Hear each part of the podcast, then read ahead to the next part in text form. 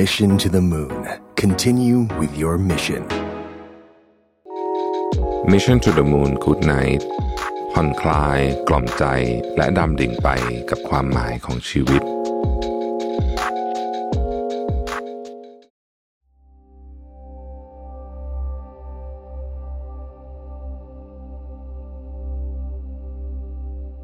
ยินดีต้อนรับเข้าสู่ Mission to the Moon Good Night Podcast ที่จะมาส่งคุณเข้านอน กับเรื่องราวการค้นหาความหมายของชีวิต ในเชิงปรัชญา และแนวคิดในแง่มุมต่างๆ ผ่านการออกแบบเสียง ที่จะช่วยกล่อมให้คุณรู้สึกผ่อนคลาย ละทิ้งเรื่องว้าวุ่นใจก่อนนอนในคืนนี้ ตามชื่อซีรีส์ Good Night ครับ ก่อนอื่นผมอยากให้ทุกคนหลับตา นึกถึงร่างกายของเรา ที่ค่อยๆ จมลงไปในเตียงนุ่มๆ สัมผัสอากาศเย็นๆ ที่เข้ามาประทะร่างกายทำตัวให้สบาย ค่อยๆ ผ่อนคลายร่างกายทีละส่วน ตั้งแต่หัวจรดเท้าสูดหายใจเข้าลึกๆ เราบอกกับตัวเองว่า วันนี้ เราได้ทำดีที่สุดแล้ว เราได้พยายามจัดการเรื่องราวต่างๆ อย่างสุดความสามารถแล้ว ความกังวล ความผิดหวัง ความคาดหวัง ความน้อยอกน้อยใจ และความไม่สบายใจต่างๆ รวมถึงภาระที่เรานึกถึงในตอนนี้ ขอให้วางไว้ก่อน ขอให้เป็นเรื่องของวันพรุ่งนี้ ในคืนนี้เรามาเตรียมร่างกายและจิตใจ ให้พร้อมที่จะเข้านอนกันดีกว่าครับ หากพูดถึงคำว่าใจกว้าง แน่นอนว่ามันเป็นคำในเชิงบวก ที่เป็นมากกว่าพฤติกรรม ถ้าพูดง่าย ๆ ก็คงเป็นเหมือนกับคุณธรรมในใจ ที่จะมีผลต่อการกระทำและความเชื่อ ซึ่งก็มีหลายวิธีด้วยกัน ที่เราสามารถแสดงความใจกว้างของตัวเองได้ ไม่ว่าจะเป็นการมอบเวลา เงิน ทรัพยากรต่างๆ เพื่อช่วยเหลืออีกฝ่าย เมื่อเขากำลังตกทุกข์ได้ยาก แล้วมันจำเป็นแค่ไหนกับการเป็นคนใจกว้าง เรื่องนี้คงไม่มีคำตอบที่ถูกต้อง คงขึ้นอยู่กับมุมมองของแต่ละคน เพราะเราก็ต่างมีความคิดและความเชื่อที่แตกต่างกันอยู่แล้ว แต่โดยรวมๆแล้วเนี่ยการเป็นคนใจกว้าง ก็ไม่ใช่เรื่องเสียหายอะไร มันคงจะทำให้โลกเราน่าอยู่มากขึ้นด้วยซ้ำหากถามว่าการเป็นคนใจกว้างนั้นมีประโยชน์อย่างไร เราอยากเล่าเรื่องราว ของท่านมหาตมะคานที นักต่อสู้เพื่อเสรีภาพชาวอินเดียที่ทุกคนคงรู้จักกันดี ย้อนกลับไปเมื่อวันที่ 2 ตุลาคม ปี 1869 มีชายผู้หนึ่งได้ถือกำเนิดขึ้นมา ชายผู้นั้นมีชื่อว่า โมฮันทัสกรัมจันการที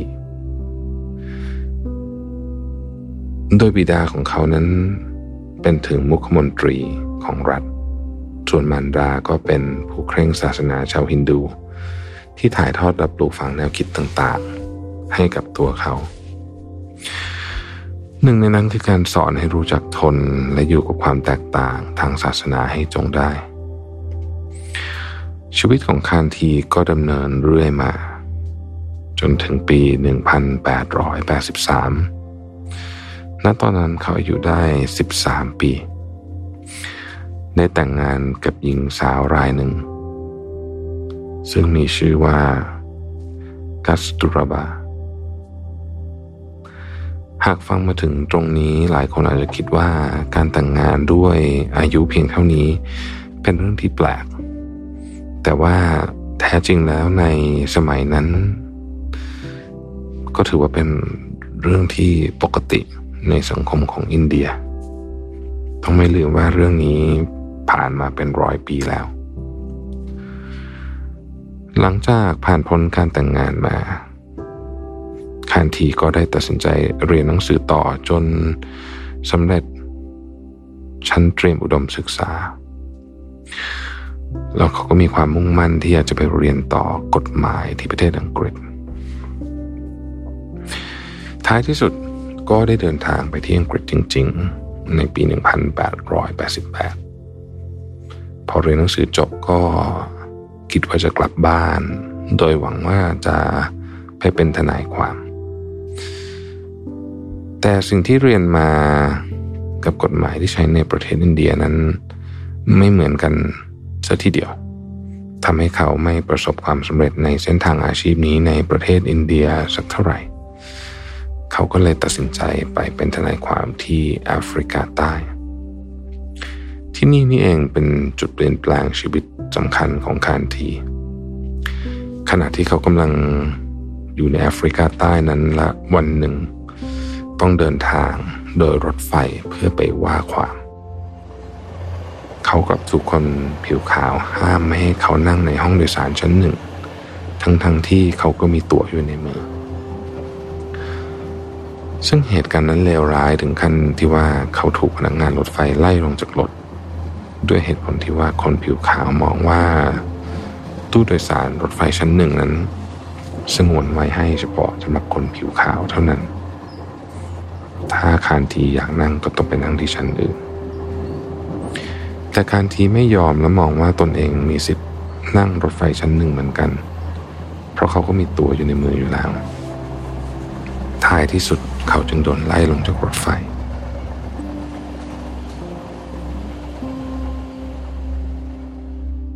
เหตุการณ์นี้ทำให้คานทีมองเห็นปัญหาของการแบ่งแยกคานทีเลยตั้งปณิธานไว้ว่าจะหันมาต่อสู้ ไม่ใช่ต่อสู้เพื่อศักดิ์ศรีของตัวเอง แต่ต่อสู้กับการแบ่งแยก เชื้อชาติให้กับชาวอินเดียที่อยู่ในแอฟริกาใต้ ซึ่งคานทีเองก็มีการเคลื่อนไหวเรื่องนี้อยู่เรื่อยๆ จนข่าวคราวก็ไปถึงหูของผู้คนในอินเดีย ชาวอินเดียหลายคนก็ให้ความเคารพนับถือใจ เวลาผ่านไป หลายสิบปี จนกระทั่งในปี 1915 คานทีก็ได้เดินทางกลับอินเดีย แล้วก็เข้าสู่แวดวงการเมือง หนึ่งในสิ่งสำคัญที่เขาได้ทำนั่นก็คือการต่อสู้เรียกร้องเอกราช จากเจ้าอาณานิคมอย่างอังกฤษ ที่คอยกดขี่ข่มเหงชาวอินเดีย ในระหว่างการต่อสู้เรียกร้องนั้น เขาถูกจับกลุ่มบ่อยครั้ง หลายครั้งก็ไปลงเอยอยู่ในคุก เป็นเวลานาน หลังจากต่อสู้มายาวนาน ในที่สุดการต่อสู้ของเขาก็ประสบความสำเร็จในปี 1947 อินเดียได้รับเอกราชจากอังกฤษโดยสมบูรณ์ และมีการแบ่งอินเดียเป็นสองประเทศ ก็คือประเทศอินเดียของชาวฮินดู และประเทศปากีสถานของชาวมุสลิม ต้องเท้าความกลับไปนิดหนึ่งก่อนครับว่ากว่าจะมาถึงจุดนี้ได้เนี่ยนอกจาก คานทีจะต้องเรียกร้อง เอกราชจากอังกฤษแล้วเนี่ยยังต้องคอยเป็นคนที่ทำหน้าที่สมานฉันท์ความสัมพันธ์ ระหว่างชาวมุสลิม และชาวฮินดูในอินเดียด้วย เนื่องจากต่างคนต่างความคิดต่างศาสนา ต่างความเชื่อทำให้หลายครั้งก็มีการกระทบกระทั่งกันอยู่บ่อย คานทีนั้นได้ทำการอดข้าวประท้วงเพื่อให้ทั้งสองฝ่ายเนี่ยหยุดทะเลาะกกัน ทุกอย่างดูเหมือนว่าจะเป็นไปได้ด้วยดี แต่ในท้ายที่สุดแล้ว ในวันที่ 30 มกราคม ปีคศ 1948 คานทีได้ถูกลอบยิงเป็นจำนวนสามนัด ขณะที่กำลังสวดมนต์อยู่กลางสนามหญ้าโดยคนที่ยิงนั้นเป็นชาวฮินดูที่คลั่งศาสนา ไม่อยากให้สองศาสนามาสมานฉันท์กันทำให้คานทีต้องจบชีวิตลงในวัย 78 ปี เรื่องนี้ให้ข้อคิดอะไรกับเราบ้าง จริง ๆ แล้วคนเราทุกคนนั้นล้วนมีด้านดีและด้านไม่ดี คานทีเองก็ล้วนมีด้านดีและด้านไม่ดี เช่นกันหากเราไปศึกษาประวัติศาสตร์อย่างลึกซึ้งจริง ๆ แล้ว เราจะพบว่าเขาก็มีด้านที่คนไม่ได้เห็นด้วยไปซะทั้งหมด แต่ถ้าเราพิจารณาจากการต่อสู้เรียกร้องให้ชาวอินเดียทุกคนแล้วแล้วก็ เราอาจจะพอสรุปได้อย่างหนึ่งว่า เขานั้นมีสิ่งที่เราเรียกว่าเมตตาธรรม หรือถ้าพูดอย่างเข้าใจง่าย ๆ ก็คือว่า เขามีหัวใจหัวใจที่กว้างขวาง เห็นใจเพื่อนมนุษย์ด้วยกัน คำเหล่านี้อาจจะดูเหมือนเป็นเรื่องง่ายๆ แต่แท้จริงแล้วเนี่ยในการกระทำจริงนั้นถือว่าเป็นเรื่องที่ยากพอสมควร เพราะนอกจากจะมีความใจกว้างแล้วเนี่ยยังต้องมีความใจกล้าอีกด้วย ในฐานะคนธรรมดาธรรมดาอย่างเรา เราอาจจะไม่ได้มีหัวจิตหัวใจที่กว้างขวาง เหมือนท่านมหาตมะคานทีแต่อย่างน้อยเราก็ไม่ควรจะเห็นแก่ตัวมากจนเกินไป การรู้จักให้ผู้อื่นจูบ้าง อย่างสม่ำเสมอ เป็นเรื่องที่จะทำให้เราเป็นมนุษย์ที่สมบูรณ์มากยิ่งขึ้น แล้วอะไรกันบ้างอะที่เราจะสามารถให้ผู้อื่นได้ เรื่องแรกน่าจะเป็นเรื่องที่ชัดเจน ที่เราเห็นบ่อยที่สุด นั่นก็คือการมอบเวลาเมื่อเราพูดถึง บางคนก็จะคิดว่า เราก็ไม่ได้มีเงินมากมายขนาดนั้น จะให้เผื่อแผ่คนอื่นนี่มันจะไหวเหรอแต่ความเป็นจริงแล้วเนี่ย เราไม่จำเป็นจะต้องให้เงิน หรือซื้อของแพงๆให้คนอื่น บางสิ่งมันเป็นเพียงแค่สิ่งเล็ก ๆ น้อยๆ ก็ทำให้อีกฝ่ายนั้นอิ่มใจได้แล้ว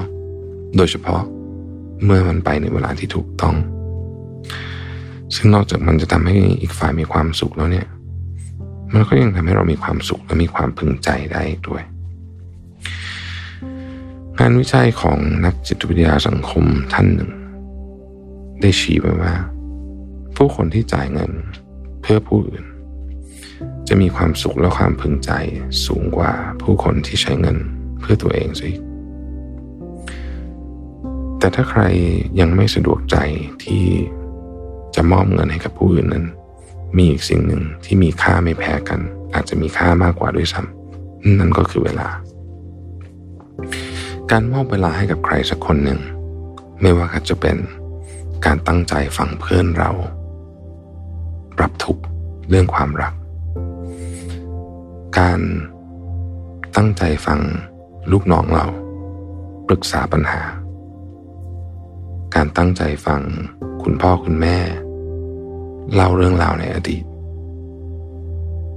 การนั่งจิบกาแฟกับเพื่อนที่มาปรึกษาปัญหาเรื่องงาน หรือแม้แต่การเดินเล่นกับสุนัขตัวโปรด ก็ยังมีความหมาย เช่นกัน จริง ๆ แล้วการใช้เวลากับใครสักคนหนึ่งนั้นเนี่ยอาจจะมีความหมายมากกว่าการให้เงินทองซะอีกเพราะเวลาเป็นสิ่งที่มีค่าสำหรับทุกคน และทุกคนมีเวลาจำกัด หากอีกฝ่ายหนึ่งรู้ว่าเรายอมสละเวลาที่มีค่าเนี่ยให้กับเขา ไม่ว่าใครก็ต้องรู้สึกดีขึ้นเป็นแน่ ประการที่สองคือความช่วยเหลือ ถ้าหากเราพิจารณาจากเรื่องราวของท่านมหาธรรมาคารทีแล้วเนี่ย เราก็จะรู้ว่าสิ่งหนึ่ง ที่ท่านคานทีมอบให้ผู้อื่นอยู่เสมอ ก็คือความช่วยเหลือ ไม่ว่าจะเป็นเรื่องราวใหญ่ๆ เช่น การเรียกร้องสิทธิมนุษยชน การลุกขึ้นต่อสู้กับเจ้านานิคมอย่างอังกฤษหรือการสมานฉันท์ของกลุ่มคนที่กำลังแตกคอกันอยู่ หรือแม้แต่กระทั่งเรื่องเล็กน้อย ที่ท่านคานทีได้สัมผัสกับชีวิตผู้คน ตลอดช่วงเวลาเจ็ดสิบกว่าปีที่ท่านอยู่บนโลกนี้ ในฐานะคนทั่วไปอย่างเราเนี่ยเราก็สามารถช่วยเหลือผู้อื่นได้เช่นกัน อาจจะไม่ได้เป็นเรื่องยิ่งใหญ่มากมายอะไรแบบที่ท่านคันทีได้ทำแต่เรื่องเล็กๆน้อยๆก็ถือเป็นสิ่งที่ทำให้สังคมนี้น่าอยู่มากขึ้น ไม่ว่าจะเป็นการจูงมือผู้สูงอายุข้ามถนน เปิดประตูให้ใครสักคนหนึ่ง ช่วยใครยกของที่เขากำลังต้องการอยู่ เรื่องราวเหล่านี้ทำให้สังคมเราที่เต็มไปด้วยความวุ่นวายสับสน เต็มไปด้วยคนจะต้องเอาเปรียบกันนั้น น่าอยู่มากยิ่งขึ้น ประการที่สามคือการสปอร์ตทางอารมณ์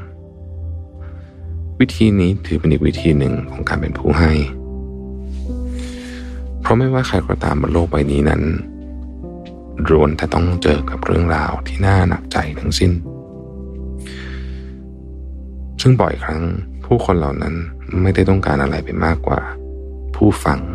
แล้วก็ไหลของใครสักคน ที่ไปพักพิงในยามเหนื่อยล้าหากเราเห็นคนรอบข้างเหนื่อยใจ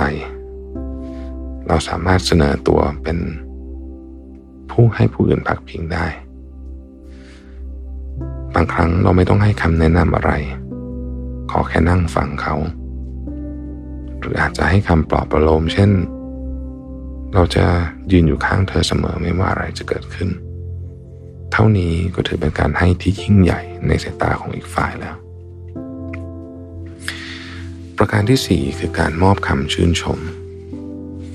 ก็เป็นอีกหนึ่งวิธีง่าย ๆ ที่เราไม่ต้องเสียอะไร แล้วก็เป็นสิ่งที่ทำให้อีกฝ่ายรู้สึกดีขึ้นได้ทันทีเลย รวมถึงตัวเราเองก็จะรู้สึกดีตามไปด้วย หลายครั้งเรามักจะละเลย และคิดว่าคนอื่นคงจะรู้อยู่แล้วว่าเราชื่นชมเขา แต่ในความเป็นจริงนั้นเนี่ยการพูดออกมา ดี เช่นสมมติว่าเราเป็นเจ้านายและเห็นลูกน้องทำงานได้ดี นอกจากจะให้รางวัลตามเหตุสมควรแล้วเนี่ย การให้คำชมก็ถือเป็นเรื่องที่สำคัญ จะช่วยเพิ่มกำลังใจให้อีกฝ่ายเนี่ยมีแรงในการทำงานอย่างมากขึ้น ถ้าเรารู้สึกว่าเราไม่ค่อยได้ชมใครหรือนึกครั้งสุดท้ายที่ชมใครไม่ออกแล้วเนี่ย ผมแนะนำว่านี่เป็นอีกหนึ่งวิธีที่ดีมากๆ ประการที่ห้าคือการมอบรอยยิ้มและเสียงหัวเราะสิ่งนี้เป็นหนึ่งในของขวัญที่ดีที่สุดที่เราสามารถจะมอบให้ใครสักคนหนึ่งได้ เพราะการหัวเราะเปรียบเสมือนยาแก้อาการซึมเศร้าที่ส่งพลังที่สุด เพราะมันแทบจะเป็นไปไม่ได้เลย ที่เราจะรู้สึกวิตกกังวลและหวาดกลัว ในขณะที่เรากำลังมีรอยยิ้มและเสียงหัวเราะอย่างเต็มที่ ดังนั้น การทำให้ใครสักคนยิ้มและหัวเราะ ก็เหมือนกับเป็นการช่วยเขาลดความเจ็บปวดและกดดันในชีวิตลงได้ณขนาดนั้น นอกจากวิธีการเป็นผู้ให้เหล่านี้แล้ว อีกหนึ่งบทเรียนจากท่านมหาตมาคานทีที่น่าส่งต่อและน่าเรียนรู้เป็นอย่างยิ่ง โดยเฉพาะสำหรับคนที่กำลังเป็นผู้นำอยู่ในขณะนี้ ก็คือจงปฏิบัติต่อผู้อื่นให้ดี เมื่อพูดถึงคำว่าผู้นำโดยปกติแล้ว เรามัก เห็นผู้นำหลายคนนั้นให้ความสำคัญกับความก้าวหน้าของตัวเอง ให้ความสำคัญกับความคิดของตัวเอง บางครั้งให้ความสำคัญกับผลประโยชน์สูงสุดขององค์กรที่เขาเป็นผู้นำอยู่เท่านั้น ซึ่งจริง ๆ ก็อาจจะไม่ใช่เรื่องผิดอะไร แต่สำหรับท่านคานทีแล้วดูเหมือนว่าเขาจะไม่เป็นเช่นนั้น นอกจากเขามีเป้าหมายที่ต้องทำให้สำเร็จแล้วเนี่ย เขาก็ยังพยายามทำความเข้าใจคนอื่นๆ อย่างแท้จริงด้วย เขาให้ความสำคัญกับความเท่าเทียมและความเห็นอกเห็นใจ แน่นอนว่าเป้าหมายเป็นเรื่องสำคัญ แต่มันไม่ได้ต้องไปถึงโดยการใช้อำนาจ และการดันสถานะของตัวเองขึ้นไปสูงขึ้นเท่านั้น ผู้นำทุกคนสามารถปฏิบัติต่อผู้อื่นอย่างดี ในขณะเดียวกัน ก็สามารถทำเป้าหมายของตัวเองให้สำเร็จได้เช่นกัน ผู้นำทุกคนสามารถเรียนรู้จากสิ่งนี้ และนำไปปรับใช้ได้ ลองเดี๋ยวมองคนที่อยู่ภายใต้การดูแลของเรา ลองปฏิบัติกับพวกเขาด้วยความเคารพ เชื่อว่าสิ่งเหล่านี้จะนำพาองค์กรของเราไป ในทิศทางที่ดีขึ้นอย่างแน่นอน และสำหรับคนที่ไม่ได้เป็นผู้นำคนอื่น เราก็ควรปฏิบัติต่อผู้อื่นด้วยความเคารพเช่นกัน เชกเช่นประโยคยอดฮิตที่หลาย ๆ คนชอบพูดว่า จงปฏิบัติต่อผู้อื่น อย่างที่คุณปรารถนาให้เขาปฏิบัติต่อคุณ เมื่อเรารู้จักให้ รู้จักเห็นใจเพื่อนมนุษย์เป็น เมื่อนั้นโลกเราก็จะน่าอยู่มากขึ้นเรื่อยๆ คุณอยากให้โลกของคุณเป็นแบบไหน ก็ต้องลงมือทำให้โลกแบบนั้นเกิดขึ้นมา ทั้งหมดนี้ขึ้นอยู่กับการตัดสินใจของคุณเอง หวังว่าเรื่องราวที่นำมาเล่าในวันนี้ จะทำให้ทุกท่านรู้สึกผ่อนคลาย และพึงพอใจต่อชีวิตมากขึ้นนะครับ อยากให้ทุกท่านจินตนาการว่า ตัวเรากำลังจมลงไปในที่นอน มีลมเย็นๆเอื่อยๆพัดผ่านหน้าของเราไป ร่างกายของเรารู้สึกเบา จิตใจปล่อยวางเรื่องราวต่างๆ เรารู้สึกสงบผ่อนคลาย หายใจเข้า หายใจออก หายใจเข้า หายใจออก หายใจเข้า หายใจออก เสียงรอบตัวเราเริ่มเบาลง เงียบลง ขอให้ทุกท่านรู้สึกผ่อนคลายและหลับสบายในคืนนี้นะครับ แล้วพบกันใหม่ในตอนต่อไป กุดไนครับ